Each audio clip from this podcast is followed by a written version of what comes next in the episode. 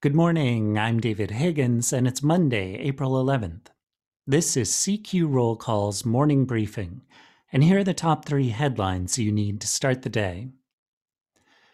Congress is grappling with whether its members should be allowed to trade on the stock market.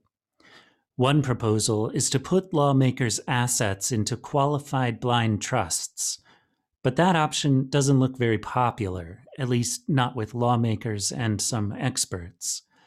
They're questioning whether requiring blind trusts would be effective or practical.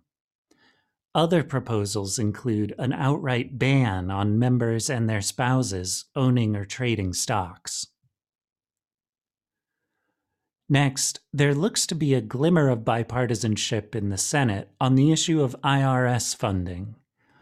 The tax agency says its stagnant budget is the reason for severe backlogs.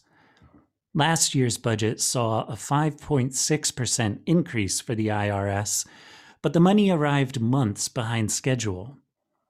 President Joe Biden has requested a 12% boost for the IRS for fiscal 2023.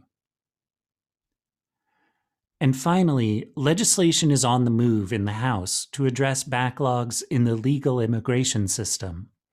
The bill would do away with caps on the number of employee visas per country. It would also more than double the number of family based visas per country. The House Judiciary Committee has approved the bill and it now heads to the House floor.